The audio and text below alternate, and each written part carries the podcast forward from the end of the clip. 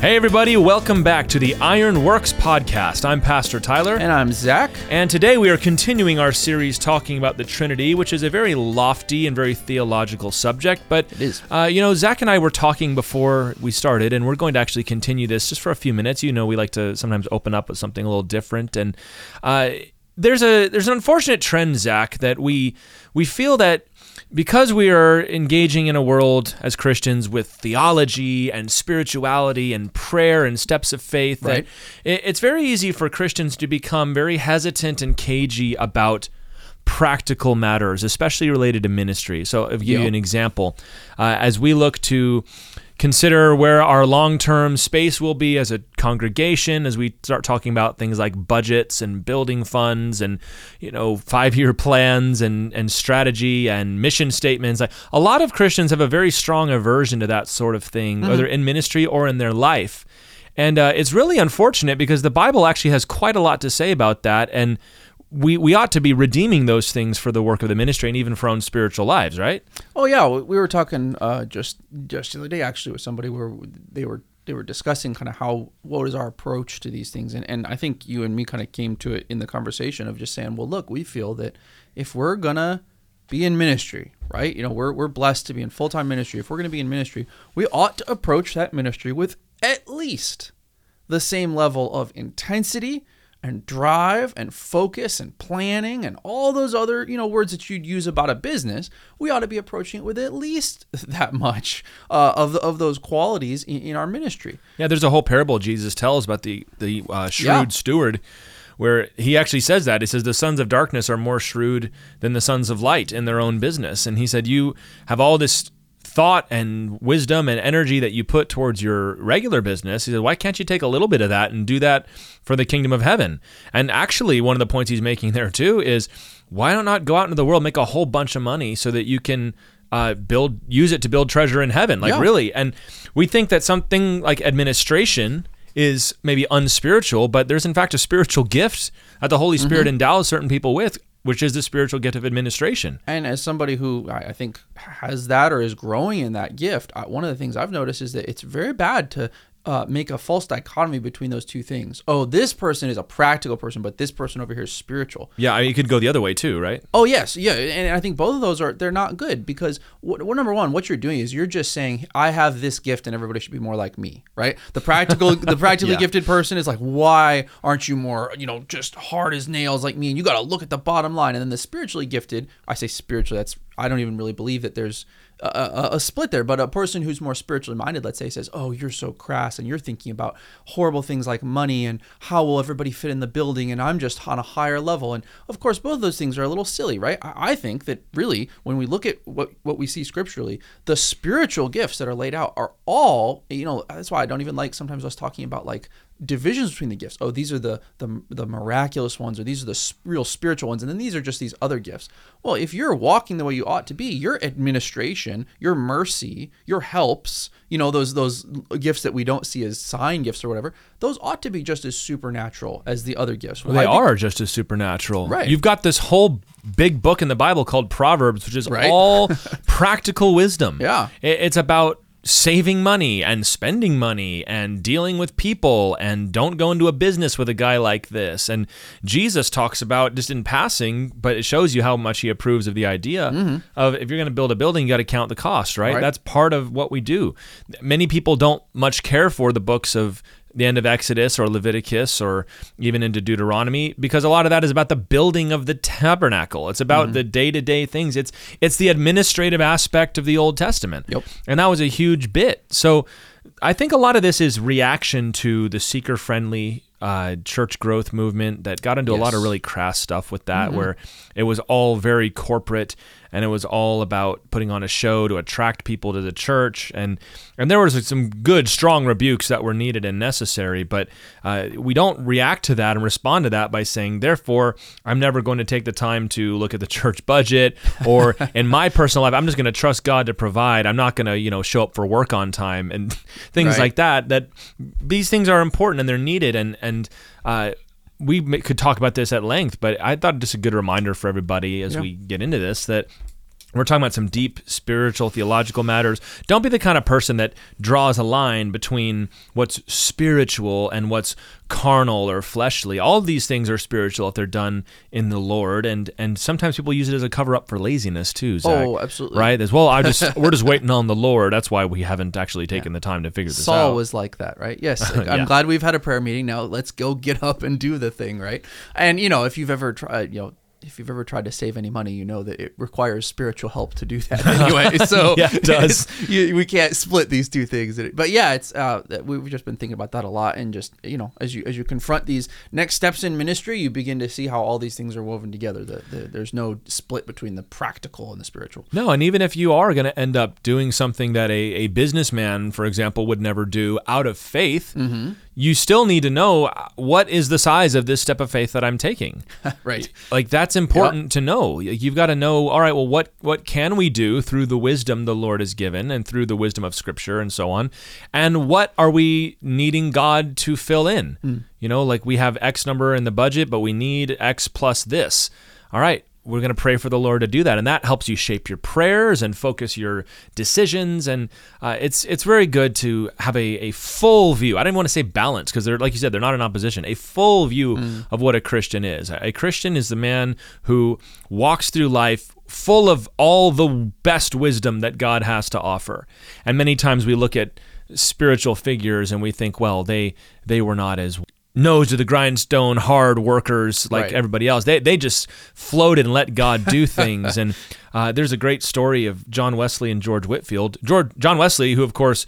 I mean, all of them together founded the Methodist movement because John Wesley was very methodical and he was organizing a denomination. He was setting up teachers and he was setting up here's how you follow your spiritual life. And George Whitefield, who uh, you might want to say was the more spiritual in that that false dichotomy sense, he actually made a statement to Wesley later on in his life. He says, "You've done better than I have because this is going to outlive you." Because you've built this administrative system, as opposed to, uh, not to bring anything down against George Whitefield, but even he recognized, uh, yeah, I did a lot of great preaching and things, but you're the one that actually had that gift of administration that prepared it to be handed off to the next group. So. Yeah, for sure. Well, uh, we are, though, today going to be talking still about the Trinity, about some very cerebral things, very thinky things when it comes to our theology. And uh, it's good for us to understand that. Eh, We there are those that don't like theology. I don't want to learn about theology. I just want to I just want to love Jesus. Well, you say I just want to love Jesus, but all those things that you're going to bank on and say I just want to know, that's all theological. Yep. And you've got to learn the foundations and the reasons behind these things. So, uh, Philippians chapter three, verse ten, Paul says that the goal is is to know Him, to know Jesus. And he says, and the power of his resurrection. But many folks are like, oh, I want to know the power of, of his resurrection. But it's like, you also got to know him. You got to know him personally. You got to know everything. If you love Jesus, you want to know everything the Bible has revealed about him. And as we talk about the Trinity, the aspect today we're looking at is the Christology. To know as much about who Jesus is and how he fits in this picture of the Trinity, because there are some very specific doctrinal details. you like that alliteration, Zach? doctrinal details that uh, we have to have to learn. So, uh, Zach, why don't you catch us up so far? We've talked about the ontology of the Trinity and the economy of the Trinity. Catch us up on what those things mean. So we talked about the ontology, which is the the being, how the Trinity is. What what is the relationships? We talked about the relationships between the members of the Trinity, or members, I guess, not correct word, more like the the, per, the persons of the Trinity. And then we talked about the economy, which is what does the Trinity do? How are those relationships carried out in what we see in Scripture? So we talked about things like the fact that the Father is the the one who. Um, that originates is I don't think the correct term that we use. We use- Generates. yeah, the Son, generates Eternally generates the Son. right and then we then we talked about how the the spirit is then spirated by the father and the and the son and the typically the work that we see them doing the son is going out and accomplishing the things that the father wills and then the father is typically the one who's in judgment and we talked about how the spirit is the one empowering us to do different things so those are all on the, on the economic side which just means the works the things that the, the trinity does Right. So that's the background of where we've been. And today we're going to be assuming all of those things one God in Trinity and Trinity in unity, neither confounding the persons nor dividing the substance. And today we're going to talk about Jesus, the Christology. There are, there are a few very important things that we need to know about this. And I want to actually start out with a story, uh, maybe two stories actually.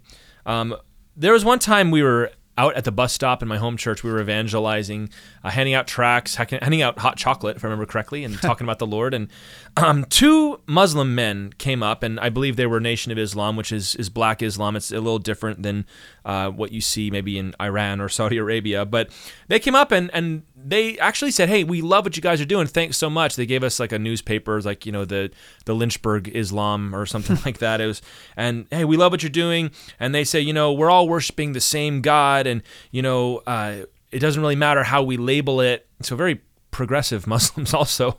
Uh, but my friend who was there, that I was I was a young guy, so we were kind of in teams, and he says very gently, "Well, no, we're, we don't worship the same God because what you believe about Jesus is very different than what we believe." And they said, "Well, yeah, yeah, yeah. I mean, you know, so you say, well, we say Jesus is a prophet, you say he's God, he's a prophet, he's God. I mean, what what's the difference really?" And uh, they were making it sound like a side issue about the identity of Jesus Christ, but that is in fact the major important issue that separates us as Christians is who Jesus is. And the irony of that, Zach, is he actually wasn't a very good Muslim either, because that's one of the reasons, and in fact, the reason Muslims abominate Christianity and the gospel yes, is that center, doctrine of yeah, Jesus. If you go to the Dome of the Rock and you see in, in this beautiful flowing Arabic script, it says, Far be it from Allah that he should have a son, right? So they, they've made it quite central to their religion is that no, no, no, that is not how God works. And, and of course, it's, it's, at the core of what Christianity is. You cannot be a Christian if you do not understand the true nature of Jesus Christ. Right, the humanity and the deity of Christ, which we're going to get into both today. Um, there's also another story. I may have shared this one already, but uh, there was a young Druze man in our youth group mm-hmm. who uh, wanted to become saved, but he asked us. His question was, "How can Jesus be God and the Son of God?" Mm-hmm. That's a Trinitarian question. Mm-hmm. And and he had a, a very carnal understanding what it meant to be the Son of God. And actually that question was one of the things that launched me onto a deep, deep discussion of the Trinity, building up to this day. These these things matter. I've actually got a quote here um, from a systematic theologian named Millard Erickson, who we don't agree with uh, all of his positions on the Trinity. He's got some interesting ideas that um, I don't care for, but uh, he gets the basics right.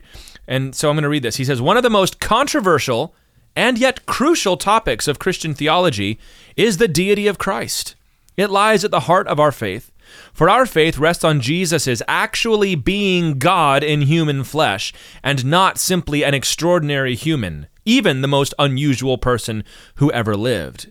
Zach, you agree with that? Yes. I mean, well, and like I was saying, that this is this is the issue. This is this is yeah, it's not a side issue. No, this is crucial to what if if you want to, and this is uh, this is why sometimes we struggle. I struggle with that attitude, like we talked about before, of oh, you know, I don't want to really do theology. I just want to be a Christian and follow Jesus. Okay, well, who is Jesus? Right, exactly, which is a theological question, and I think sometimes the problem is that the word theology gets used as some sort of like it's a way for people to intellectually strut a little bit. Oh, I oh, like yeah. I like theology. Look, maybe, maybe if that word is being used that way, let's let's put it this way. Who is Jesus? What is his nature? Who is he really? And the study of theology, which just means the study of God, is what that word means, is figuring that out and understanding it and knowing it. We cannot serve Jesus. We cannot love him. We cannot know him if we do not know who he is. Right. And there's there's not a cult in the world that has not messed with the idea of Jesus. Oh, absolutely. It's one they, of the first ones. They, to, yeah. because that's where Satan is going to attack. Because yes.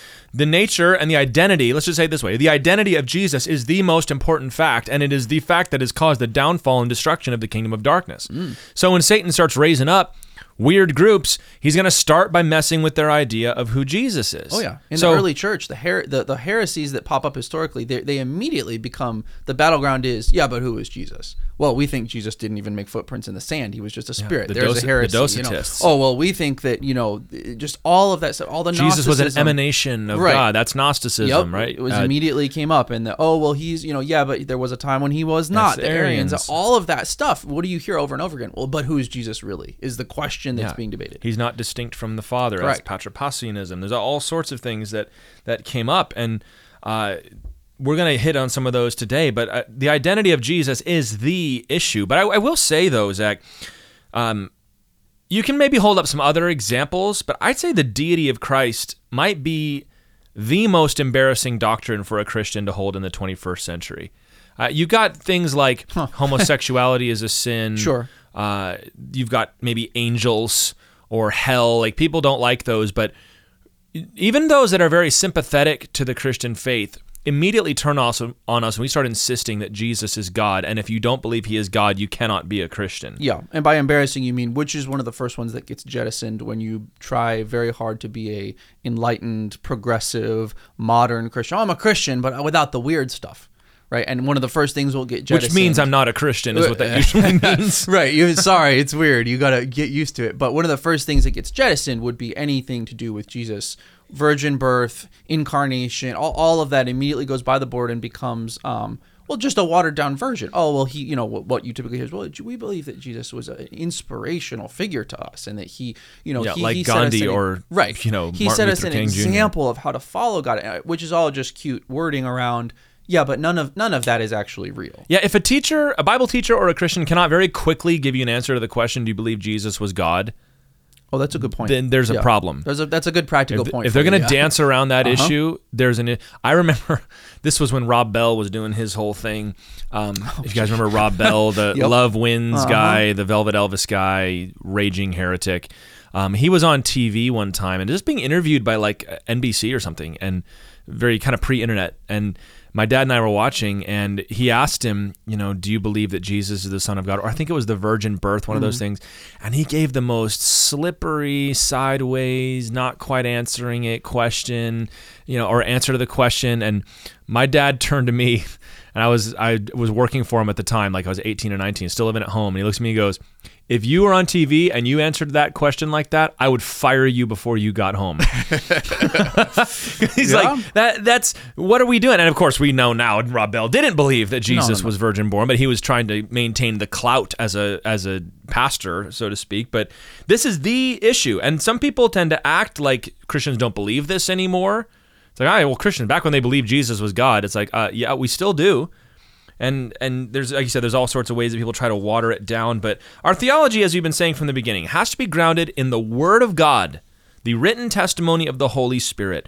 And our generation thinks they are so stinking smart that yeah. they can just dispense just if it was done in generations prior people feel no obligation to hold on to it. It's the craziest thing. Well they did that back in the 50s that's not that long ago. No. Like if they did something for thousands of years and then you changed, shouldn't that be an indication that maybe you're wrong? But this is not that, that we're not special in that way. To try and dispense with the divinity of Christ or the humanity of Christ, there's those that want to do that too. Like it doesn't matter if Jesus was a man as long as we have the idea and the symbol. It's like if you John says if you don't believe Jesus Christ has come in the flesh, then you're an antichrist. Hmm. So this is not new. We've got to guard the deposit of the faith until he returns. So we're going to just open up with Colossians 1, verse 19 that says, For in Christ all the fullness of God was pleased to dwell.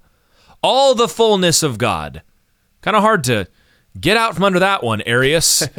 all the fullness of uh-huh. God with all those implications. So we're going to talk today about the deity of Christ, the humanity of Christ, the hypostatic union, the incarnation, all those things. I think we're going to have a good time. So, uh, Zach, one of the most silly things that people will say is that the deity of Christ was never taught in the Bible.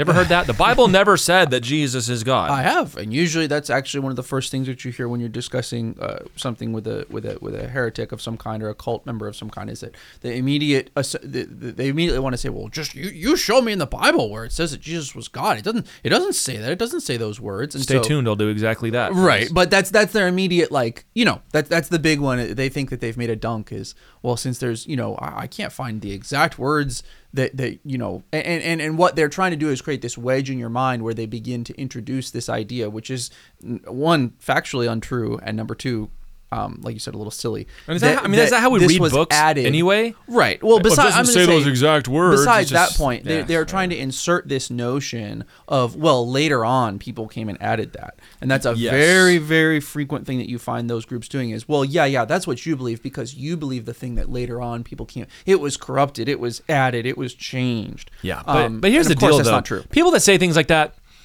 they really you you push just a little yeah. Even if they're Bible scholars and they have very little familiarity with what the Bible says. Correct. Usually, what they know is they know the current literature about what the Bible says.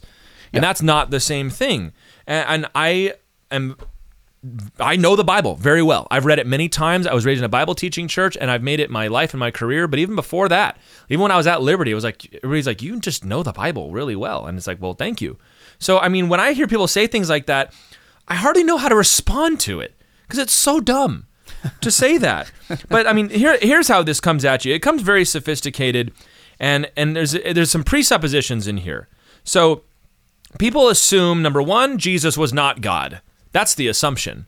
well, obviously he right. wasn't God because so they often don't believe in God. Period. idea come from? Because I mean, we you know obviously yeah, there's a, there's a starting point there. Yeah. So then they the second thing they assume is that Jesus never claimed to be God.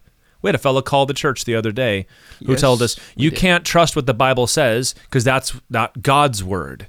And that's the point where I ended the conversation because like if, if we're not you can't even agree on that. What conversation are we supposed to have? But the third thing that they assume is that this doctrine evolved over time. And anytime anybody wants to come against that they say well you just don't understand. So anytime you pull up a scripture they'll say here's what they say Zach. They say Bible never claims that Jesus is God you pull out something out of the Gospel of John right that where or, Thomas or says, "My Lord spot. and my God," uh-huh. and Jesus says, "Ah, now you believe." Or you look at the pastoral epistles where it calls Jesus our Lord and our God, and and they say, "Well, no, no, that's late. Those were written late. They they were invent those pa- passages weren't written until hundreds of years later." And there's no first of all, do you see how hypocritical that is? It's like there's no passage in the Bible that says that. You show them one, they say, well, that one doesn't count. right. Well, and, and, not only that, but it, it comes from, and this is a very common circular argument type thing that you'll see in this kind of scholarship, is it comes, like you said, the framework has already been established outside of the text. And I will I will point out actually, because I come to this typically from a histor- history background, because that's what I am usually interested in a lot, and um, it's outside of history too uh, that, that framework they're building, it has no, they, they, don't have, it's not like they have some sort of historical documentation of this process. It's all assumptions all the way down. Yes. So they're saying, oh, well, because we've assumed that Jesus was not God, because we've then assumed that Jesus didn't ever claim to be God, because we've then assumed that therefore this must have evolved over time because we know that um, it, there's I forget the name of the scholar, but there's a there's a very influential, very old school scholar who basically created this theory of that re- religions evolve over time. Walter Bauer was his yeah. name, and, and so late eighteen hundreds. Because they all uh, subscribe to that, they say, well, this idea, the more complex idea that Jesus is God, must have evolved from more simple ideas. So therefore, let's go find in the text where we think there's earlier and later document documents going on. So you can hear even as yeah, I'm explaining they, this, they say, well, th- we've proven it, but that's the process. We just told told you the process. Right. You assume Bauer's theory. It's taught in every textbook and every history of religion book and they then interpret the text according to his theory. Right. You can if, hear if it says Jesus was God. We don't have evidence that that's late. We assume it's late because we're assuming that this had to have evolved yeah. over time. And you can hear even as we're describing it that this is this is a pretty tenuous set of assumptions, right? If we can prove any number of things, uh, and, and it should be pretty easy, right? If we can prove any number of their assumptions to, to be incorrect, the whole theory doesn't work because it's all based on this chain of assumptions. And um, uh, for we'll be discussing this book probably a lot in this podcast, but a fantastic book for you to read on this is called The Heresy of Orthodoxy. Yep, Michael Kruger and Andreas Kostenberger. Which uh, The Heresy of Orthodoxy talks about these ideas with with Bauer's theories and and some of the, some other people, and basically explains that it's very simple to to understand that they're wrong because you just go study the actual history and you find that there's no historical back basis for what they're saying. In fact, the more history that we learn about this, what actually happened in the early church, we discover that it's backwards to what they're saying. yeah, that that this whole thing is very frustrating because yes. you're you're you're taking your your lessons about how to interpret the Bible based on this guy from the late 1800s, which means that the abundant wealth of New Testament discoveries we've made of all these documents and since all then. the manuscripts since then. Since then. He didn't have access to any of that. No. We know he was wrong now. Yeah. Because the, one of the oldest fragments of scripture we have is called the Rylands fragment from 114 AD. It's a piece of the Gospel of John. Historically, traditionally, we've said Gospel of John was written in the 90s AD. It's one of the last books to be written, 90s AD. And yet it is one of, I think it's been since surpassed, but for a long time, it was the oldest fragment of the New Testament we had. So we have a piece of this book that was 25, 20 years after it was traditionally written. Yep. And people say this couldn't have been written until hundreds of years later. So they're they're simply they're wrong. They don't yeah. like the conclusion And we did a whole se- series of stuff on the integrity of Scripture, textual criticism, Mm-hmm. all that. Uh, so we, we're going to stand on the Scriptures. I would encourage you to familiarize yourself with these things a little more. Go back and listen to our series on the Bible. Uh, Josh McDowell has got some great, great resources on Yeah. this. Um, but we can ag- at least acknowledge this. It is true that Jesus never said the simple sentence, I am God. But the things that he did say amounted to that, at least as far as his enemies were concerned. So let's look at a couple examples of this. In John chapter 5, Jesus and the religious leaders were, were fighting, and in verse 17, John 5 17, Jesus said, My Father, that's God, has been working until now, and I have been working. Well, what's the big deal there?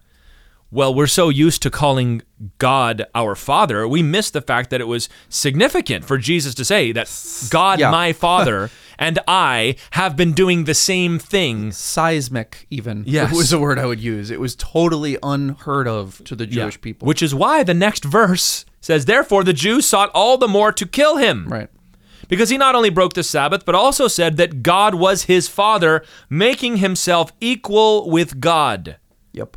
The leaders did not think that Jesus was God, but Zach, they believed that Jesus thought he was God. Right. They Jesus is right. walking around saying things that are entirely unacceptable for a Jew to say. He was saying, "I am God. I'm equal with God." Those are the claims he was making. It's why they wanted to put him on the cross. Yeah, and and this is um, there's a very famous defense of this uh, that C.S. Lewis articulated that uh, every time you bring it up, I've I hear very snarky and fun uh, atheists online say, well, that's a very simplistic argument. But what's interesting to me is they never actually uh, venture any. Uh, you know, arguments against it. They You're just say trilemma? Yeah, they just laugh and say it's simplistic. But Lewis, what's called Lewis's trilemma, which means you know you hear it three dilemmas, right? And he says, look, so all the look at all the things Jesus said in the Gospels. Now tell me, what kind of person says these things? Right? So a person who says, God is my father, and I've always been working alongside him. I came from God and I'm going to return to God. God and God and me are one.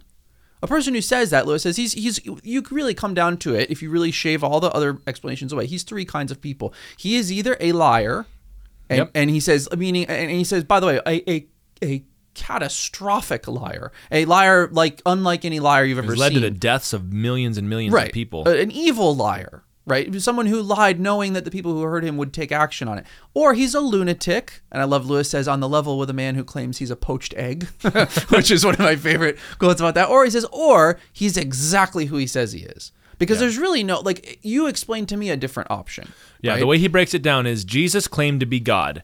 Either this is true or it's not. Right. If it's not true, he either knew that it wasn't true or he didn't know. Right. If he knew that this was not true, he's a liar. Yeah. If he didn't know that he was it was true, then he was crazy. Yeah.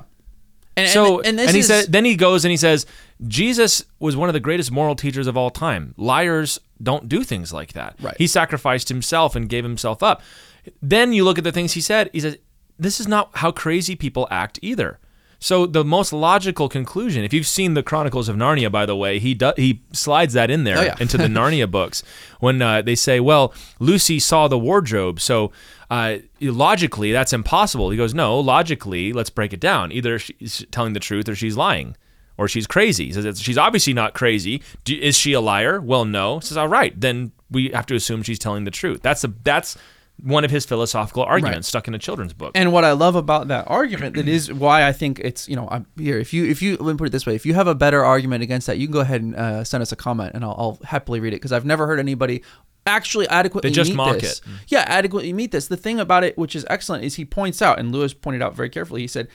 You're not allowed, based on the claims that Jesus made, to just socket him into the category of a nice man who's a moral teacher. He Mm-hmm. did not leave that option open to you. Why? Because a nice person who's a moral teacher doesn't lie to people. And also, if he's just a nice moral teacher who thinks he's God but's wrong, but he's wrong, he's not a nice moral teacher. Lunatics are not nice moral teachers. No. If So- you've been around a few like compulsive liars, Yes. like you know, man, these Or know, and, and some or people, mentally ill prophets. yeah, and some people you say, know. well, they're he was just deluded, like Jesus was just delusional, but that doesn't make him evil. And it's like, Why would in you what follow world deluded does person? that is that does that fly? Yeah. Have you met a delusional person? Now, of course, if you assume that everybody you disagree with is delusional, then you can. I met some very nice delusional people. It's like whatever.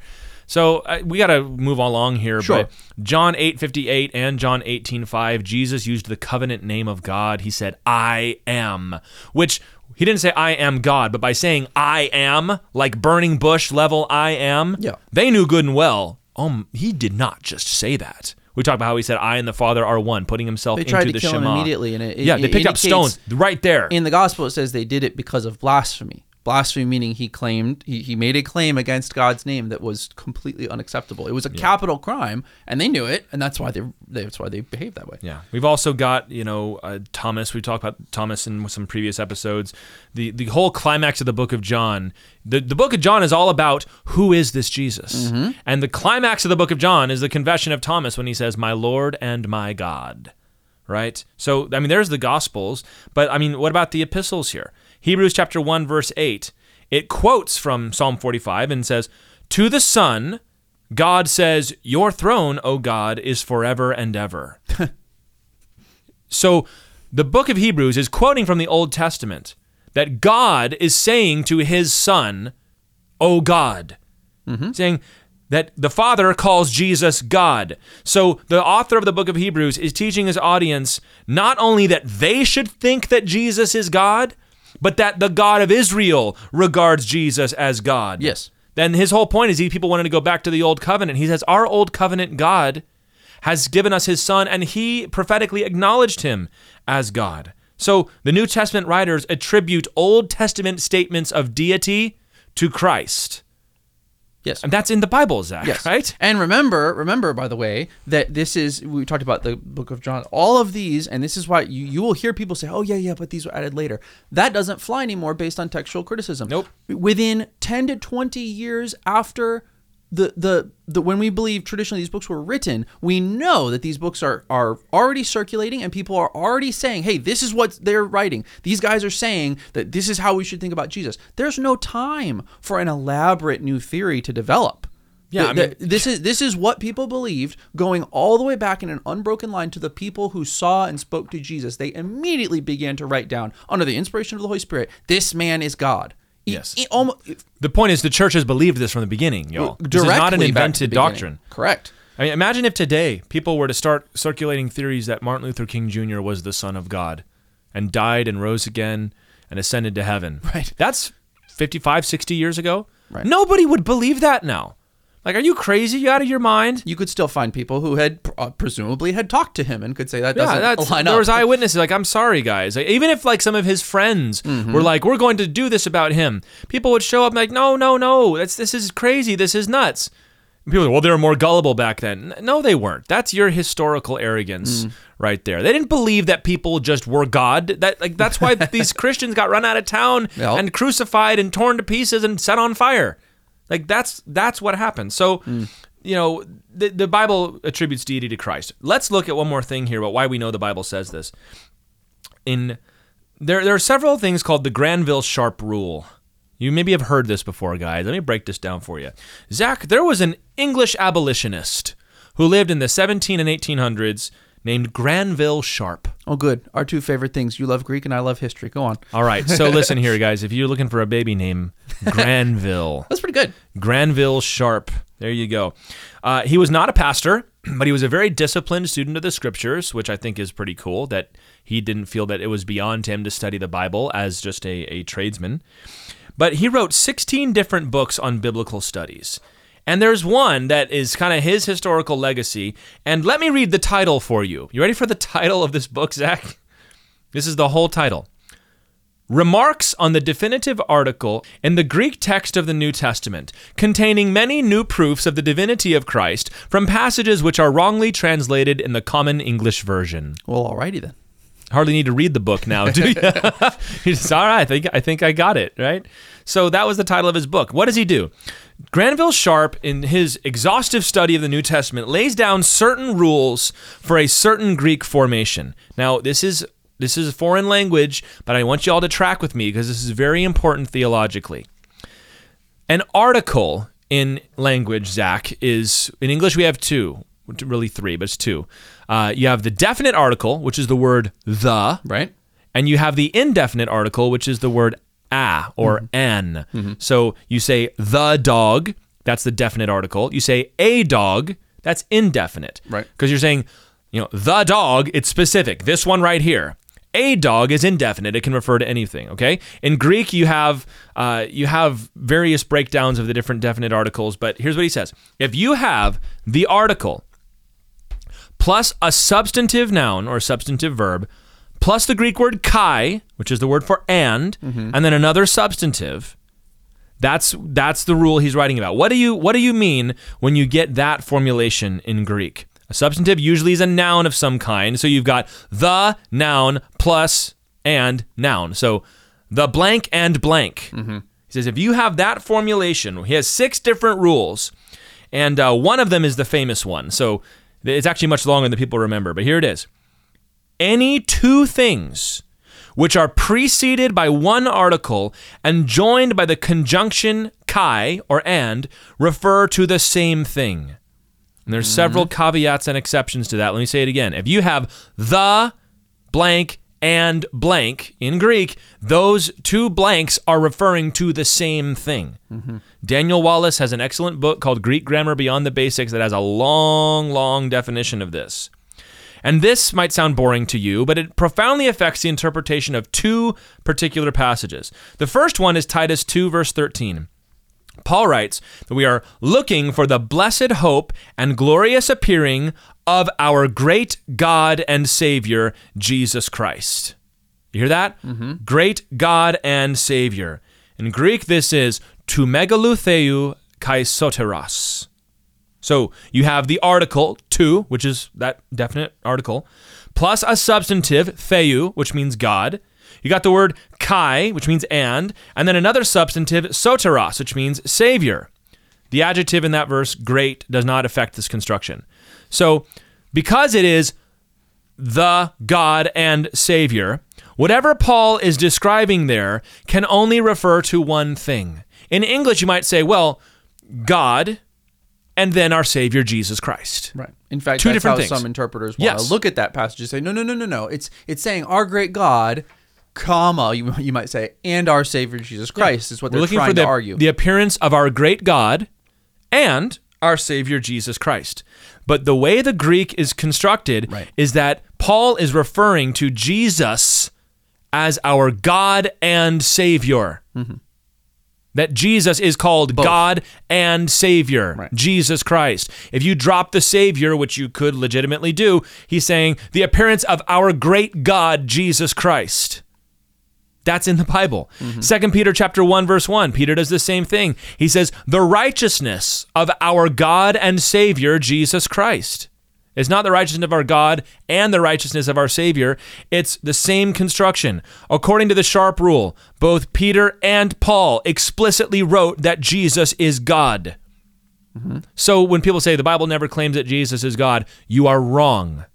You are absolutely wrong. 2 Peter chapter 1 verse 1, Titus chapter 2 verse 13. Jesus is our God and Savior according to Peter and Paul. And that's one of the reasons I think, honestly, that in God's providence, He used the, the, the Old Testament to be written in Koine Greek and not a language like English because Greek is so exact and has so many of those pinpoint like no it, it's it's meaning this that mm-hmm. it allows us to be so strong on these things. We you even hear we're having to kind of massage it around in the english to help you hear how it is because english is a little bit more vague sometimes greek's not like that guys you there's not a lot Greek of Greek is very precise. yeah, there's not a lot of wiggle room. It, it is a language that was used a lot of times to hit the nail on the head verbally and say, we mean this concept in this way. And that's exactly how you need to interpret these passages. We know what they mean.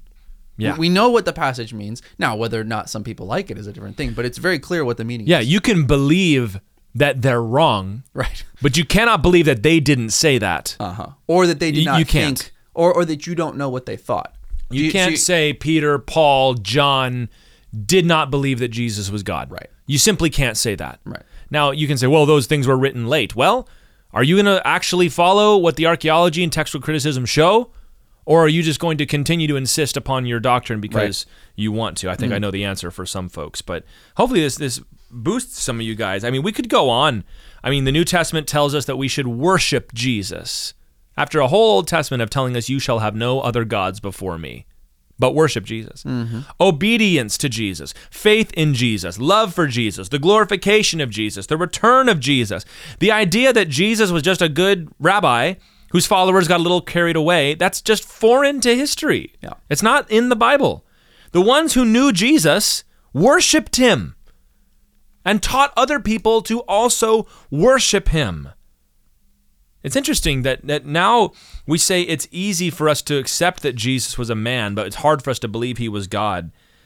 For a long time in history, Zach, the opposite of that was true. Right.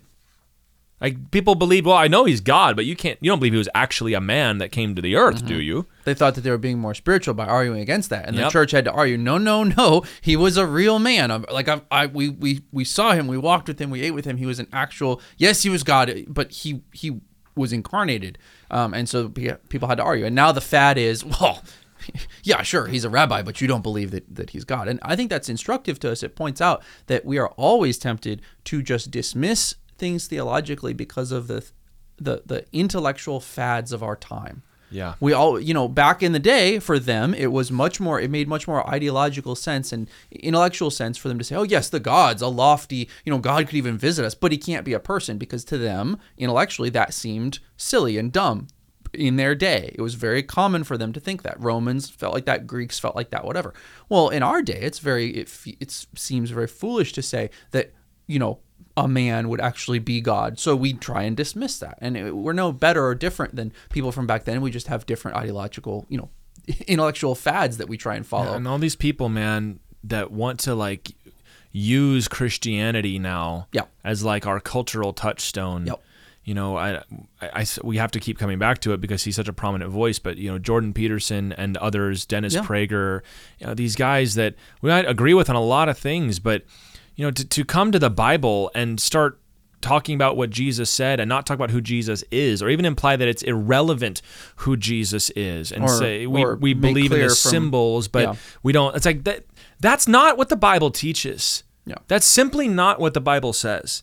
And, and the church has thought about these things for a long, long time. And for people that, like the ones I just named, who are insisting that we take the time to grow our minds and go back and read the classics and return to our heritage, how about you guys do a little bit of that too? And go back and realize that the, we know who Jesus is.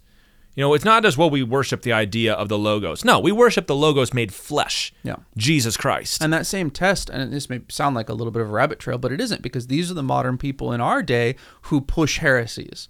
Yep. And, and I'm, I'm And it is using that heresy. word- Don't I'm- get that wrong. Yeah, I'm using that word very intentionally when, when you know, just to make it clear, when Jordan Peterson was asked in a recent uh, interview, you know, well, what do you do? You believe that Jesus actually did any of these things, or that Je- I forget what the actual formulation of the question was, but he went on a bizarre, multi-minute excursion where he's like, well, it depends on what you mean by happened. It depends on what you mean by really happened. And it was so it became So no, then. Right, right. And it became so silly that even unbelievers have started mocking him and saying, "Well, it's not hard, dude. Like, what do you what do you think?"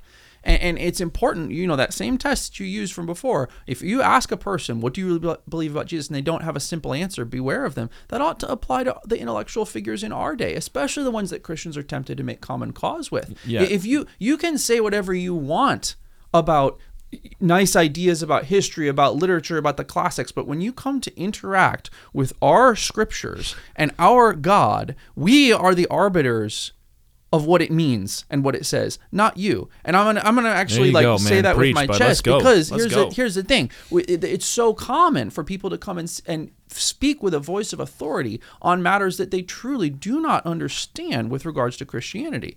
You, you would people would be embarrassed to say these things about any other religion. Well, I'll defer to these people who are scholars of this and they, they know. But you come to Christianity and we have people who are untaught in all practical ways uh, on these things, speaking incredibly strongly about what Christians have thought and what Christians believe when they themselves are not a Christian. You do not get to speak for us. We ha- we have a 2000 year lineage of unbroken belief and teaching on what is orthodox thought on who Jesus Christ was and is. We are the ones who get to make that determination. Yeah, guys, don't get excited when you see some of your favorite podcasters talking about the Bible mm-hmm. necessarily, because what what is being peddled by these folks is a, a very, very liberal brand of Christianity that has been tried in the Episcopalian Church, the. Methodist Yes. Church, kind of the Anglican Church. That's you know we kind of like the Catholics because you know we're all the same thing, and just kind of the most stripped down, filed the serial numbers off. You don't have to believe that Jesus was God, but if you do, that's great. Like Milk we ran that experiment. Yep. That's what broke the culture. You can't take us back to like Yeah. you know Act One because it, we know where it ends. Yep. You know because it is postmodernism. That's the ir- irony of that. Of these, uh, you know, these opponents of postmodernism have a very postmodern view of the Bible. Yeah, yeah. That really what matters is what it means to you. It's like, get out of here with that mm-hmm. nonsense, man. Look, if we're going to have a biblical theology, we must believe that Jesus was divine with all the attributes of deity. He did not minimize his divinity whatsoever to become human. We'll discuss how those things interact later on, but for now, we're just simply to affirm that Jesus is, was, and forever will be God. Right. Are you with me, friends? There's nothing else to say. That's that's what the Bible says. So let's move on now to talk about the humanity of Jesus. All right? Jesus Christ was a man. Duh. that that fact though, as as simple as it might sound to you, is as important to true theology as the deity of Christ. It's easier for us to accept his humanity today, but as we said, it's uh, that was not always the case. And I have found that once we acknowledge both the humanity and the deity of Christ, Zach, it's the humanity of Jesus that tends to get underemphasized. I think most evangelical churches are would be more offended by a strong assertion of Jesus' manhood than his godhood. You stand up in a, in a good, solid evangelical conservative pulpit, uh, pulpit and you say, Jesus was was God, very God. He spun the universe into existence. He will exist forever. And people are going to be clapping and hollering, Amen, Hallelujah, Jesus. But if I come up and I say, Jesus was a man, he lived among men. He did not access his divinity, his powers, until the Holy Spirit came upon him. He had the possibility of sinning. He grew tired. He scraped his knees. He people will start to get a little uncomfortable with you, and they're going to wait for you to to emphasize the truth, even though those things are just as true. Mm-hmm. Although one is as necessary as the other, we kind of cringe at the implications of a human Jesus because we believe that God is unlimited and humanity, humanity well, we, we're just, we are limited. And it's easier for us to accept that a man could transcend human limitation than that God could ever be limited in any way. Oh, I think it's some of it too is because we've got a little bit of Gnosticism that we haven't dealt with, where we just assume that the material and the physical is somehow not spiritual, right? Well, Yes. you're so you're saying that Jesus is like as if there's an opposition there, which we didn't get that from Scripture. We got that from you know other places, right? We, even like we talked about in the beginning, that what people are inherently saying there when they get all weirded out by that is, well, you wouldn't say that Jesus would be so gross and coarse as to have a body. And it's like I'm not saying it. The Bible says it. And, and and your problem is that you're assuming that somehow that lowers Jesus when really what Jesus is doing is lifting man up by the incarnation. Yeah. And, but I have to say this, guys. The very character of the incarnation was limitation. when the Son of God became a man, he limited himself. Yeah. And Yes. we, we've already gone through this, but like Jesus was not omnipresent while he was on the earth. Hmm. He was in one place at a time. Well, that's easy enough to accept. Okay. But neither was he operating in his omnipotence or his omniscience in the flesh. Right. That does not mean that he was not still God. Does that bother you to hear, though? Because that's the scriptural truth. I said, well, Jesus had did miracles. Okay, yeah, but before we get to that, just let the scriptures speak for itself. Hebrews 2:17. In all things, he, that's Jesus, had to be made like his brethren. And how many things, Zach? All things. All things. Are you omniscient? No. Are you omnipotent? No. Then why would you expect Jesus, the man, to be? Good question. If he's fully man. Yeah. well- Jesus limited himself.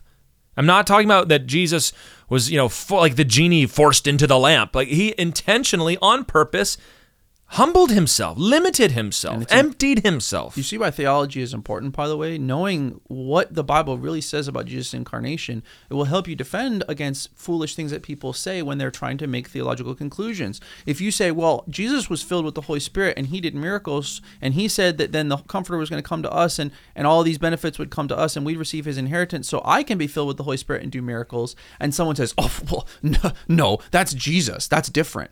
What they're they're appealing to some standard of how somehow Jesus' experience on earth is different from yours. You, you hear that, right? And and what you can only push back against what I believe is faulty theology if you know yeah, but it wasn't different. Jesus did choose to limit not. himself. He did walk in the flesh in the same way as me. The only difference is without sin. There's no special difference where, yeah, but Jesus had superpowers and so he can do miracles. No, no Jesus didn't. did miracles the in the Spirit. same way. Right. He did miracles in the same way that he would ask me to obey and, and, and step forward. And we only know these things through carefully understanding theologically what it meant for him to be a man. Now, I'm not arguing that Jesus became less divine at the incarnation. That's silly. We'll, we'll, explain this in a little bit. But remember what Jesus said in Matthew 26, 53, when he was being arrested and Peter pulled out a sword and took a swing at Malchus? Jesus said, Do you think that I cannot now pray to my Father and he will provide me more than 12 legions of angels? Jesus saying that I have access to my divine privileges but he never availed himself of them because he was a man. He was a full man. We guard Christ's divinity with, with the determination you just heard, but if we believe the Bible, we got to be just as dogged in our defense of his humanity. Jesus' life, as Zach said, is an example. It's a sympathetic encouragement to us as we suffer.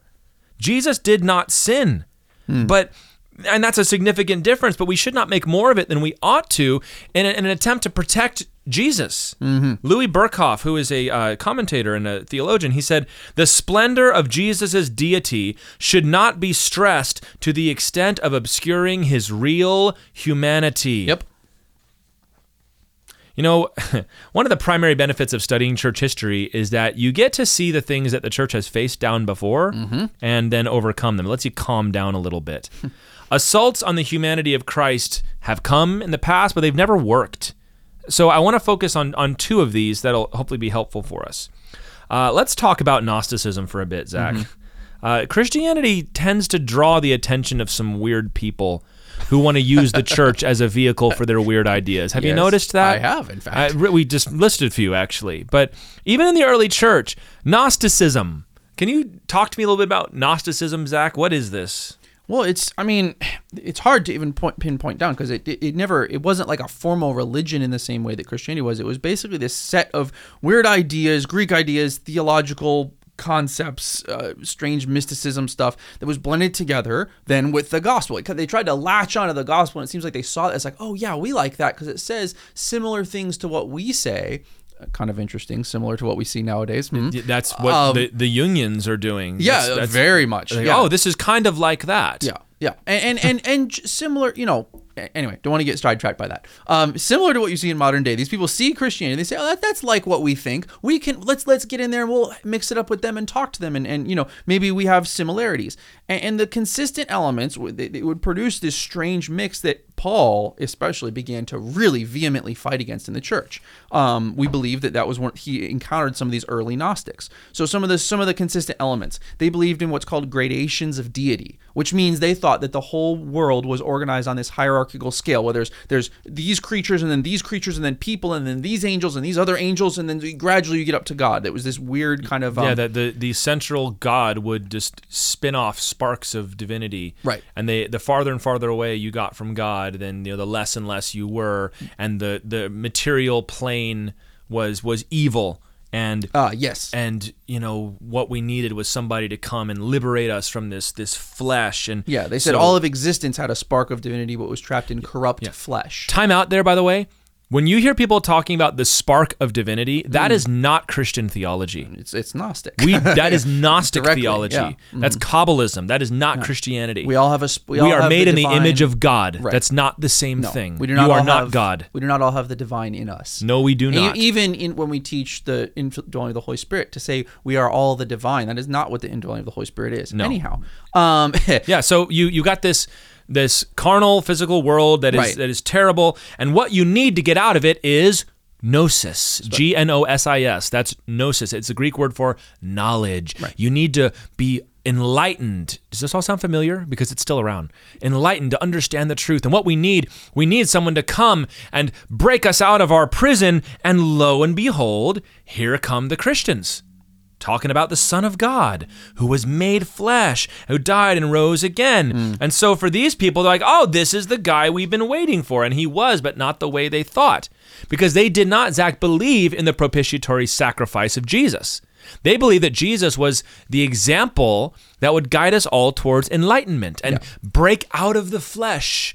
And they that's what they thought. Yeah, so the gospel is no longer about forgiveness, it's about enlightenment. It's about ascending and, yeah. and being yes, and, exactly. and and it's you know it, by the way there's traces of this that you can hear that come all the way down to the present day. If you've ever heard a very weak sauce pseudo Christian, you know, cleric kind of talk to you about, well, you know, Jesus came to point the way to how all men could be like God. That's a that's a Gnostic concept. Yep. Yes, that is part of what Jesus did, but not in the way you're talking about, friend. Right? If you've ever seen The Matrix, oh yeah, it's it's that's, all Gnosticism. yeah, that's woke Gnosticism yeah, too. True, true, true. Right. wokeness is a kind of Gnosticism. It, it is. If you you know the, that that concept of what it you know it, it, the Matrix, the whole you know, there's no spoon, right? Meaning the material world is nothing, and what's it's not real. There. That's how you gain power. You have to realize that it's not right. real. You have to wake up and realize, you know, right? wake up and realize that the, the current horrible, bad, evil material world isn't your real home. There's a other spiritual dimension that you have to be able to access and become part and of. And that gives you power in this right. world. And you need the one to come,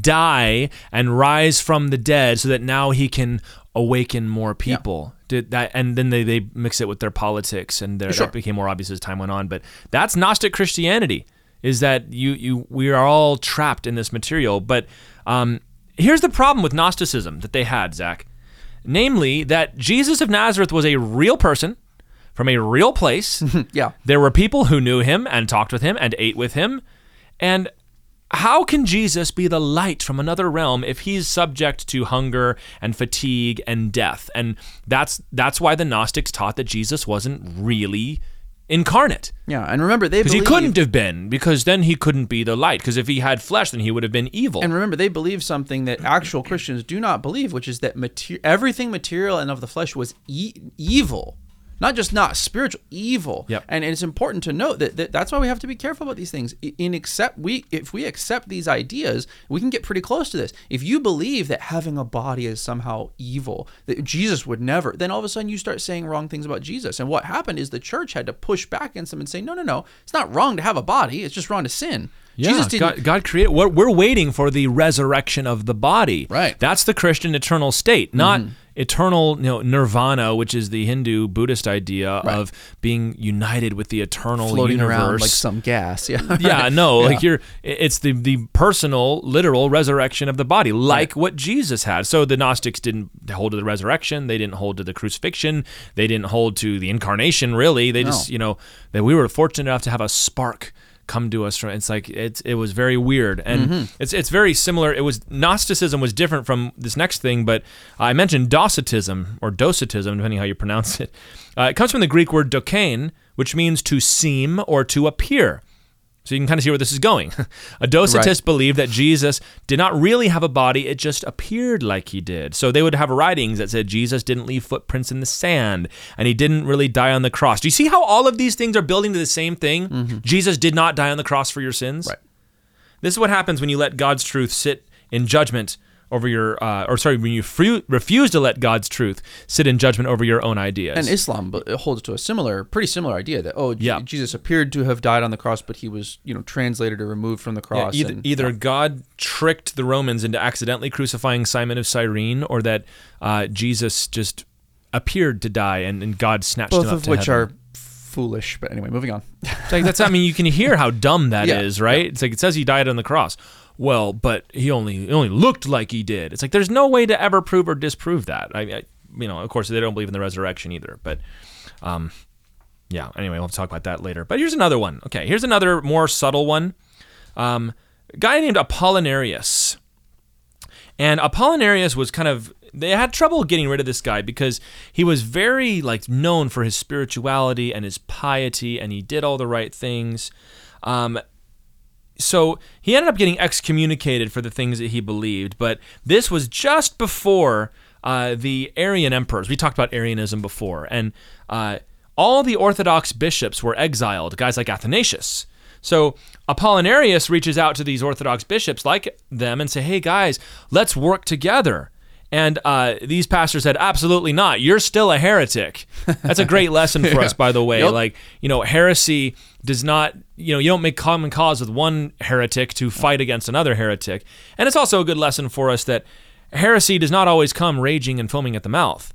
Often it comes from the kind of people you like mm. or even love. And I, I will, you know, say this kindly, but I think, for example, a lot of our friends in in the American Pacific Northwest and up in like the big cities, a more progressive stripe, we're more susceptible to the the woke thing, more susceptible to the emergent church. Sure. With because it came packaged in their kind of package. Mm-hmm. And I don't hold this again, but very kind of for lack of a better description, skinny jeans and dark glasses. Sure that's their vibe. It came, you know, drinking coffee and vaping and you know, like in the in the inner city yeah. and kind of had this very urban vibe. And I think a lot of, you know, down south, we didn't like that anyway.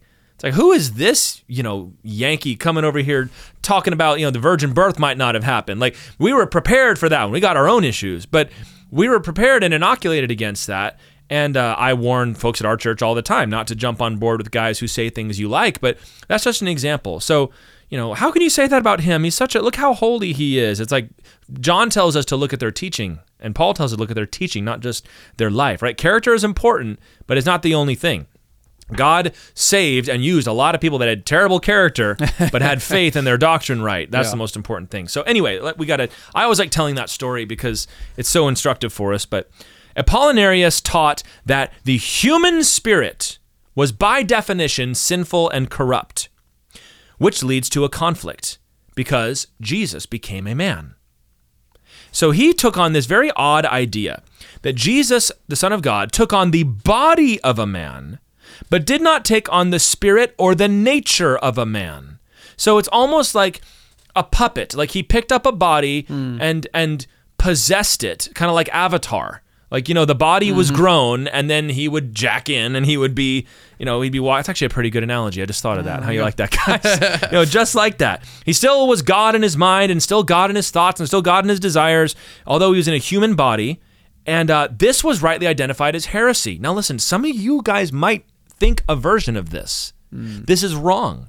It wasn't Arianism which denied the deity of Christ, it was the opposite which is just as deadly. If Apollinarius is right, then Jesus was not really a man, he was wearing a costume, which destroys the idea of the substitutionary atonement because then he wasn't really a man dying in our place. Can you mm. expand on that a little bit, Zach? On if Jesus was not really a man, even in his spirit and his nature, then he did not die as a substitute for us. No, and and he, yeah. First of all, yeah, it destroys the atonement, um, which importantly enough, usually when you're a heretic, the atonement is one of the next things to go. So yeah. um, it destroys the atonement. It also, I think, destroys something that's maybe less, maybe we get at it less intellectually, but it's important emotionally, meaning that the Bible constantly talks about that Jesus came as our brother. He came as our friend, that he, he, was, he was a man of sorrows acquainted with our griefs and sufferings, that he, that it says he was tempted in every way that we are, yet without sin. How is that true if Jesus doesn't have a spirit like mine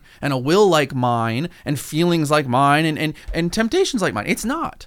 And therefore, to say that Jesus then, well, he was, yeah, he was like you, except the whole part where you have all these other bits that he didn't have. He just got to kind of puppet a, a, a, flesh body around on earth and never really interact with all of the horrible things that you have to deal with. Well, then he's not like me. And that feels very safe because you feel like you're guarding the deity of Christ. But you're not. You know, you kind of, this, this has a, this, you know, with all it's due respect, kind of, kind of has a, an older church lady vibe about it. Mm. Like, oh my Jesus, he never he never would have yeah. thought he couldn't think like me. He just he was God and just he was a, in a body. But but look, our entire salvation is based upon the fact that Jesus was our propitiation. Yep. He was the propitiatory atonement. He died on the cross in our place because he was everything that we are. Otherwise, he couldn't have. Right. And and you, it's a good point that you point out. A lot of times you, we have to be careful, guys. Sometimes of the desire to protect the Bible from itself, or to yeah. protect God yeah, from Himself. And you know, I'll point out maybe this is a oh, one that God, why'd you say it that way? Yeah, you know, maybe maybe some of you will be uncomfortable when I say this, but th- this is the same. Watch out for this tendency because it can it can genuinely lead you guys to theological problems that can hurt you the tendency let's say for example when people read in the in the scriptures when jesus turns water into wine at, at cana and there are good people that will read that and say, well, but but grape juice though. yeah. Oh, yeah, but not yeah. but not wine, wine. Like but you know, like grape juice. Now here's the problem, guys. What does That's it say not though? True. That's my favorite it, thing. It says. What does it say though? Right, what does it say? It says that Jesus turned water into wine. It says he turned water into the best wine. Now you and me, got friends, can we can have a discussion about what we should take from that, or or what you practice in your daily life, and that's all great. And I I, I agree that there will be even differences of opinion. But you know what? We don't get to put Jesus in a box that we're comfortable with and say, well, but but Jesus would never. But Jesus did.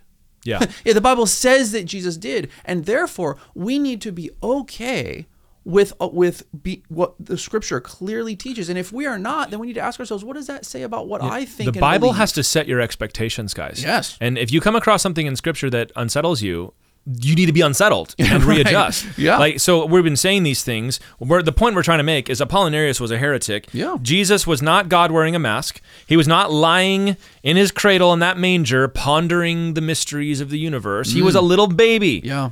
Luke 252. Luke wrote, Jesus increased in wisdom and stature and in favor with God and man. Like your kids. Jesus did. increased in wisdom. Yeah. Jesus had to be taught his ABCs mm-hmm. or his Aleph Beit Gimels. He had, he, he had to be taught them. Yep. He had to learn how to walk. Mm-hmm. You know, he had to learn. Jesus had his diaper changed. Yeah. Right? He was fully man with yeah. a man's spirit and a man's body. Now, you might not grasp all the ins and outs of that. That's fine. That's the text, guys. Mm. And let's, I'll read some more verses here. We, we've kind of talked through what we kind of had here in our notes, but Jesus had to be a man because he was the sacrifice for sin. This is Hebrews 2 14 through 15. Inasmuch then, as the children have partaken of flesh and blood, he himself likewise shared in the same, that through death he might destroy him who had the power of death, that is the devil, and release those who through fear of death were all their lifetime subject to bondage. Jesus had to become a human so that he could die. I'm going to quote from Erickson again. The validity of the work accomplished in Christ's death. So the validity of his work or at least its applicability to us as human beings, depends upon the reality of his humanity, just as its efficacy depends upon the genuineness of his deity. Real simple, guys. Jesus needed to be human if he was going to represent fallen humanity on the cross. Mm. We've yeah. been dealing with this as Christians for centuries, millennia. So let, let's let's get to this. We know the heresies. Let's look at what the Bible actually says, and and we're we're starting to get dicey with our time here and everything we wanted to talk about. But um, th- there's three basic things. Like the, the humanity of Jesus is assumed in the New Testament. Yeah. So le- when it says he became a man, it expects you just to take that for what it says. So let's look at, at three things here. Number one, Jesus was born into a human family. Jesus had a human family and a human lineage. Matthew 1 and Luke chapter 3. Yeah, documents it. Yeah. And in fact, in John 7 27, the fact that they knew who his family was uh-huh. was considered a mark against him being the Messiah. Right. Because they said, well, we don't know where Messiah is going to come from. We expect him to be real mysterious and stuff, but we know he where he was born, Bethlehem. We know roughly when he was born. We know to whom he was born the Virgin Mary. That's another thing, too. A lot of times we don't want to think about Mary having labor pains with baby Jesus. We don't want to think of Joseph dry or you know whoever was there helping at the time drying off baby Jesus and spanking his butt to get him to start crying, like when our babies were born. It's like, oh, you shouldn't talk like that. No, what? That's all in the story, guys. Yep, yep, yep, yep. If we if if we were to try to prove that someone was in fact a human in a court of law, like you know, like some weird sci-fi, you got to prove that you're human. you would start with their birth certificate, right? you, you got with where were they born and how were they born. In other parts of the world, you don't use birth certificates. You look at a person's genealogy. Mm-hmm. We go to Nepal a lot and do ministry. The genealogy and the birth of Jesus is a key point for many different Hindu converts because they've got all these weird gods, but they all place in like some other plane of existence. Mm-hmm. But you hear about Jesus as a real person. You see the name of his fathers. You see you can buy a plane ticket to where he lived. Right. it draws attention to the truth of this man. So, I mean, maybe Jesus had something important to say. If he actually was a man, the Son of God became an actual man. So, Zach, you take the second one. Jesus had a normal body. Yeah, simple enough. We don't we don't hold to this weird, you know, Docetism view or the Gnostic view that no, that would have that's can never be true of God. That's he that's evil for him to possess a material. That's not true. He remember he what he came he came to be the last Adam. Well, the first Adam had a had a body, right? He had a body. Um, he that means he had this. He had a body like your body. He we, we've quoted from Luke two fifty two. Jesus developed and grew like a human child. Jesus went through puberty. Yeah, there you go. That's sorry, guys. If Yep. that's hard for you to hear, it's in there. Yeah, it's it well and and when you think about it even for just a minute, if if he didn't, then he didn't partake in the same things. If Jesus wasn't hungry like I'm hungry when he was fasting, then the fasting doesn't count.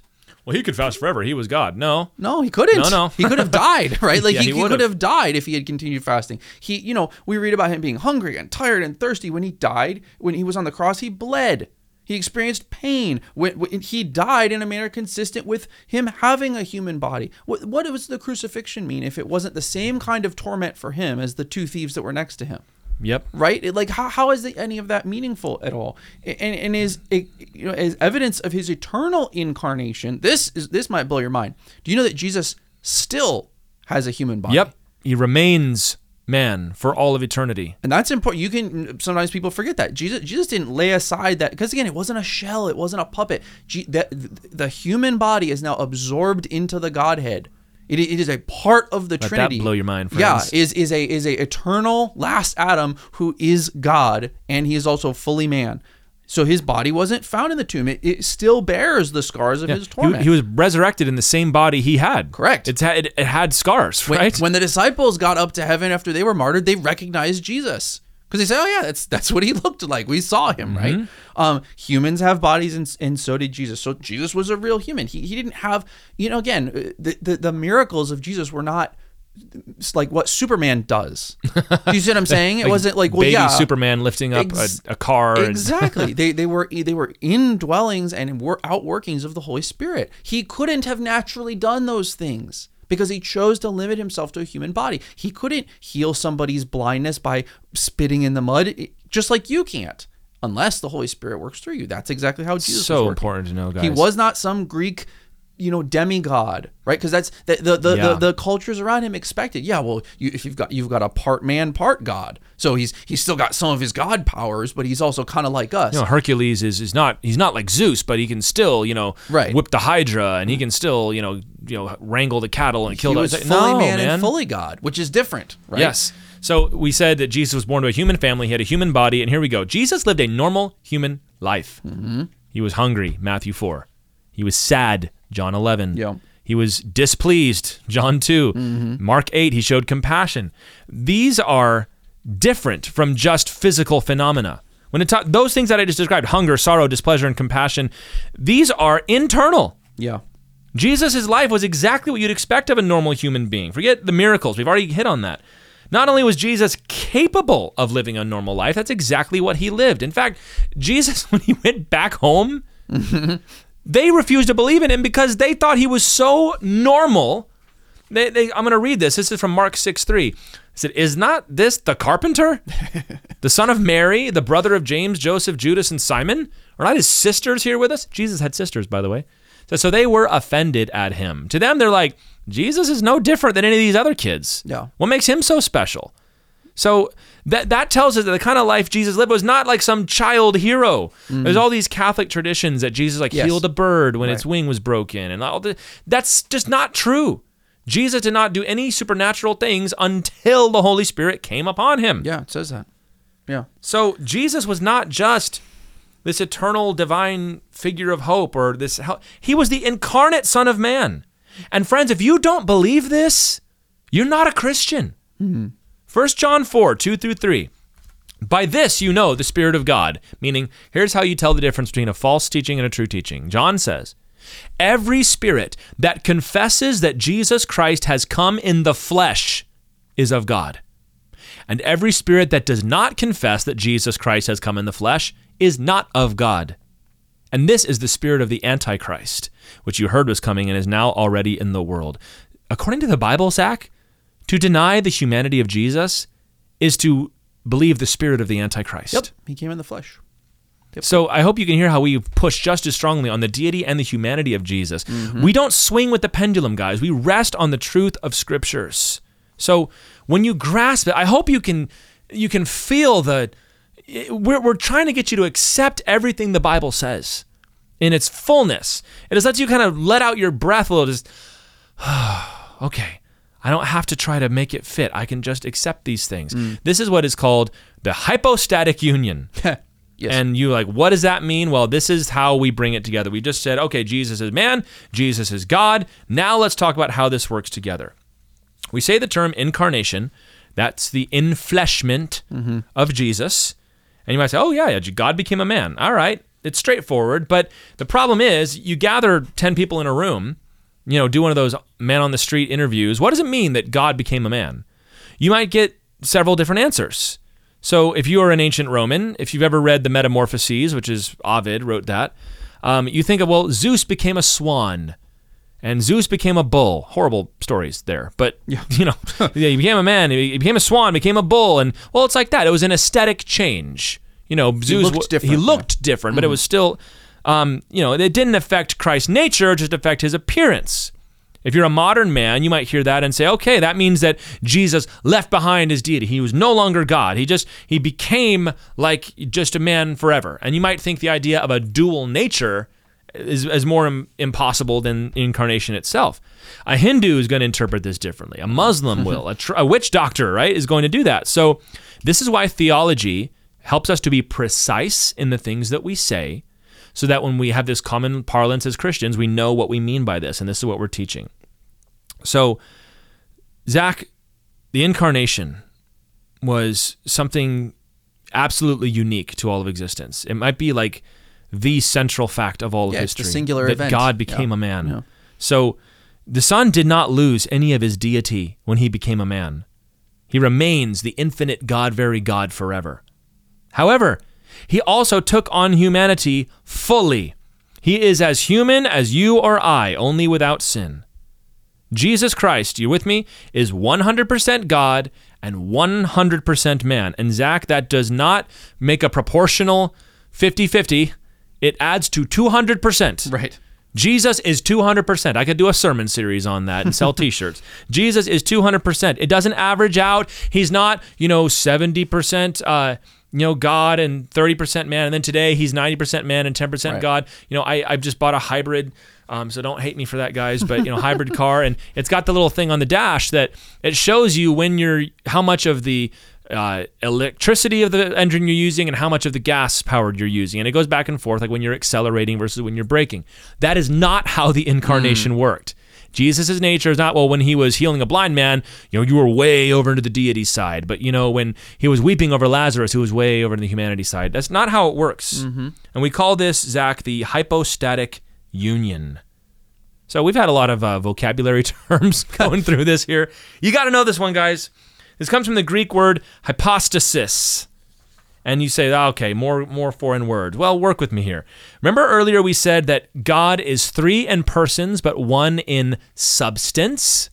The word substance comes from the, the Latin word substantia. It's a transliteration. But that word substantia, our word substance, is a translation of the Greek word hypostasis. We said God is the only one who has the quality of godness, and that the Trinity is three persons in one hypostasis, one godness.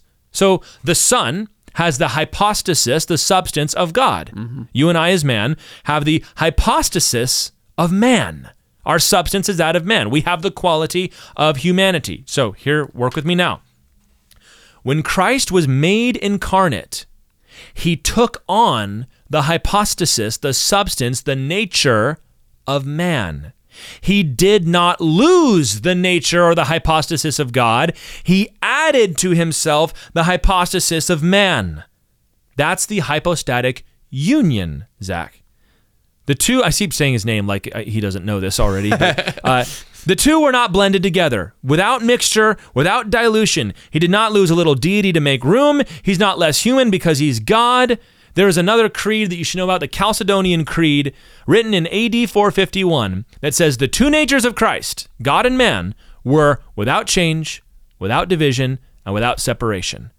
So the godness and the humanity of Jesus are without change, without division, and without separation. We call this hypostatic, comes from the word hypostasis, hypostatic union. A more easier way to get it would be union of natures, union of substances. Christ is fully God and fully man. So uh, the the most plain scripture that talks about this is Philippians 2 Mm-hmm. Uh, so Zach, do you want to run this through for us? Philippians two verses six through eight. Yeah, so it, it talks about Jesus and says that being in the form of God, he did not consider it robbery to be equal with God. So the form, when you hear the form of God, that doesn't mean that he appeared to be God. Yeah, that, that sounds like you're saying, well, it, it looked like God. Yeah, but no, no, no. That's It's- not that's not what it's saying there. The. Greek word is morphe and talks about the nature of Christ. So the verse goes on to say he's equal with God. He says he made himself of no reputation, taking the form, again, the morphe of a bondservant, and coming in the likeness of men. Whatever, so whatever it was that made Jesus equal with God, the the, the morphe His of morphe, God, his form. right? He took this on in relation to man, because remember, it's the same. It's the same word, and it's making the same comparison. So if he he was in the morphe of God, now he's also taking on the morphe of man, a bondservant, and he is equal to man. He came in the likeness of men, the homo homoia. Mm, Homoioma. there we go. A homoioma. Uh, the of of uh, the sameness, I guess would be a way of saying that. uh, Of of men, so Christ was equal with God, was God. He's now made himself equal to man and is man. Yeah, that the whole point of that passage, guys, is whatever Jesus had as God, Right. he took on that as humanity. Right. The form of God, the morphe of God. And what does he have as God? Well, we've talked about with the Trinity throughout. He has the substance. He has the, he has all yep, those things. the okay, nature of God. He took all those things on as man. He took Yep. on the nature, the substance, the, the everything of that. He's he he became as man as he is God. Yeah. And, and this is the thing. People have a hard time holding on to this. Hmm. it always goes back and forth. You know, during his life, the idea that he was more than man was offensive. Mm-hmm. In the next few centuries, everybody had to defend the fact no, eh, he was a human. In the recent past, uh, Western Christianity neglected the deity of Christ. We Yeah. even tried to say, can we be Christians without this? And, you know, the, the pendulum is swinging again, though, where the emphasis is on Jesus' eternal value and, and like whether he exists is kind of a side issue. Mm-hmm. And that's the first step towards denying the humanity of Christ. I think there might even be some in the public eye that would deny the humanity of Jesus or say that it's completely irrelevant. So, well, if you say something is a side issue, Zach, like the actual nature of Jesus, then that's the first step towards tossing it out. Yeah. Yes. It's minimizing it. And you can't minimize these things, as we talked about, because this is this is central to what. Can you see how quickly these these different heresies and these different changes to the doctrine they immediately change what you do as a Christian? They change how you relate to God, how you relate to Jesus. You can't just simply twiddle some of the dials and say, "Yeah, but it's kind of the same." You know that that's not how this works at all. We receive these things and submit to what is true in Scripture. We don't just kind of adjust the formula to something that is more comfortable to us. Remember, we talked about that. Um, and and you know, the- not only and, and especially when it comes to these things, because we talked about this already. The hypostatic union is it it, it didn't stop. Yes, Jesus- Jesus didn't- emphasize that, for right us, meaning man. meaning because you talked about how it's not this this dial right where oh jesus is superman when he's he's really man now that he's on earth but then when he went back to be with his father he became more kind of like god and less like man that's heretical we do we do not believe that jesus dropped his deity off on earth and then just ascended back to being fully god but not fully man that is not what happened No, what you see is is in Revelation, John sees Jesus. He's the, he's the man Jesus, but he's glorified. Right. So remember, while he was on earth, Jesus was in hypostatic union, but he was only accessing his humanity. Mm-hmm. Now he accesses both of them.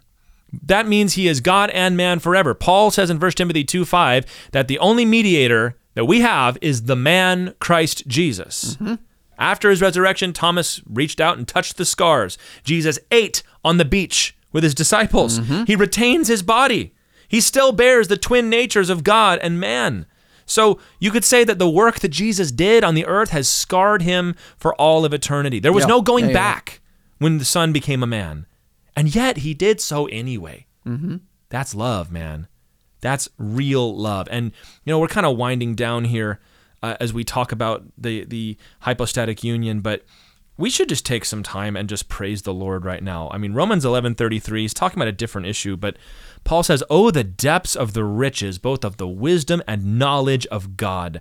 How unsearchable are his judgments and his ways past finding out." You know, we say things like, "Oh, Jesus is the son of God," casually. But there's so much behind that statement. Yeah. Like that is is we gotta not just pass by the deep things of God. This is something that only God could have done. Dak, what if Would you ever have had the guts to go to God and say, "Hey God, I've got a plan. What if you became a man forever and died for us?" Right. No. Would you ever ask God for that? Not at all. And that's that's part of why the gospel is so incredible is it's it's completely unthinkable uh, otherwise, right? Nobody makes this up. Here, I'll tell you what God's gonna right. What, what we have stories about what happens when people just sort of make up a story about God. They're you know we've got lots of myths and they're fun to read and uh, but they're not like this. Zeus, No, people don't not, make up a story. And then I tell you what, Zeus is gonna, you know, Zeus is gonna uh, Turn be- into a swan and rape somebody. Right, that's well, that's a story that they make up, but they don't make up a story. And I tell you what, then all the the most important of the gods, he's gonna become a man. He's gonna stay like that forever. And what's he? Oh, what's he gonna do when he becomes a man? He's gonna be a great hero. That's gonna be an example. No, he's mostly gonna die, and and then he's gonna and then he's gonna come back to life, and that and he will forever retain an aspect. You know, he will forever retain humanity within himself in, in such a way that now we're united with him. That's not a thing that people made up when they made up stories about God. This is so crazy in some ways that it, it kind of has to be true. That may not be a very persuasive argument to you, but let me just say as a, as a believer, that makes sense to me. That yeah, th- this is so wild that the only way this could have happened is if God decided to start doing it because none of us would come up with this. Yeah. Then it says Jesus did not count, count equality with God a thing to be grasped. He didn't count it robbery. He's not like, you're not taking this from me. Mm. I'm up here in glory with the Father. I'm not about to go down. He, he didn't care. He did it for us. He's truly worthy of all praise and adoration. And just, we worship Jesus. Mm. Like, we have to just hit that hard, guys. We worship Jesus. He's not just our example, mm. He is our God. We worship Christ. We don't worship the Father and then Jesus is over here as, mm. as God's mm. helper. Mm-hmm. We worship God in Trinity and Trinity in unity. Are you feeling me on this one? Mm-hmm. And we didn't even get to get into some of the implications for our own salvation here. We will hit those on another date, but let's just end with an illustration. What would you think if God said, Hey, I want you to come here. I, I got a plan for you. There's this planet full of rats. and they're not, you know, nice little lab rats with pink noses that, you know, some gamer girl is to like have on her lap while she's playing. It's like they're mangy, nasty, like disease infested rats and they're always eating each other and just they're it's disgusting and I, I want to save them and I want to use you to save them say, wow, my God is so full of love that he would save something so disgusting. And what can I do, God? And God says, I want you to become a rat. right. Oh, good. So, I'll, you know, for a little while, I'll, I'll, I'll be making I'll be an example to all rat kind, and I'll and I'll go down there and show them how to be truly rats, right? And then I'll get to not do. That. I'll that. be the glorious, good looking. No, Right, the no. best rat. You're going to experience everything that a rat experiences. You're going to be rejected and torn apart by your fellow rats. And many of us would say, ah, no way. But some of us might say, oh, Lord, uh, if that's really what you want. But well, what if God said, not only that, you're going to uh, remain a rat for all eternity? You're going to be the special mediator between me and the rats. you're going to be the rat king, the rat of mm. rats. Would you hesitate? because we see that and say, well, that's that's that's shameful to say that God thought that about us, guys. It's worse than that. Mm. He's God in heaven, and we are. We, he's triple personed, and here we are with our single person bodies, like walking around in this earth in utter rebellion and sin and filth against God, and yet. He did that. He crossed that divide, that hypostatic union, God and man forever. How amazing is that? Is what what can you really say at that point? You know, there's there's a lot more to say actually, but uh, we, we're gonna set it aside for today. Um, when we talk about Jesus in relation to the Trinity, he is that second person of the Godhead, but the second person of the Godhead became a man to die on the cross for you and me, and then rose from the dead so that we could be saved forever. That's what a Christian believes about Jesus. And I hope that this has been instructive and helpful for you. And if you're not a believer, this is what is required of you to believe on the Lord Jesus Christ, to believe everything mm. that Scripture says about him, to believe the story and throw yourself at his feet as his servant and his slave forever. But when you do that, guys, you're not just a servant, you are brought into fellowship and relationship with God and adopted as his other son. So mm-hmm. we're going to talk more about that later. I'm just itching to get into it, but we're running out of time. Zach, you got anything else to say as we wrap it up today? No, I hope as always I I we I, I always we have the thing on the website theology for normal people, right? And I just I, I want to always encourage you guys like this is you- even heard what were describing. You can get this. This is Totally. normal stuff. You know, this is part of being a Christian. And of course, there's you're never going to be able to. It's like a lake that you'll never see the bottom of, right? You'll never be able to plumb the whole depths of what all that means. But you can keep going deeper every year. You can keep understanding more of well, and if that's true about Jesus, then that means this. And that, and we're going to talk more about the implications as we keep going in the series. Well, wait, wait, wait. If Jesus is eternally in hypostatic union, and now he says that we're going to have an inheritance with them, then what, what does that mean? That I'm going to have the inheritance and the riches of Christ? And it, it Spoiler alert: lot. John Yeah. didn't even quite know what Right. it meant. It's He's like, really I don't cool, know though. what what to say about this really. Yeah. But so, guys, we got a couple more episodes in this series. It's Mm. been very helpful. What do you what do you take away from this? I know it was a lot, a lot of doctrine, a lot of words. If you can take away from this that Jesus was 100% man and 100% God, and never ever shake in your faith in that. Then we'll have done our job for today. We will see y'all next time here on the IronWorks podcast. See you later. Thanks, guys.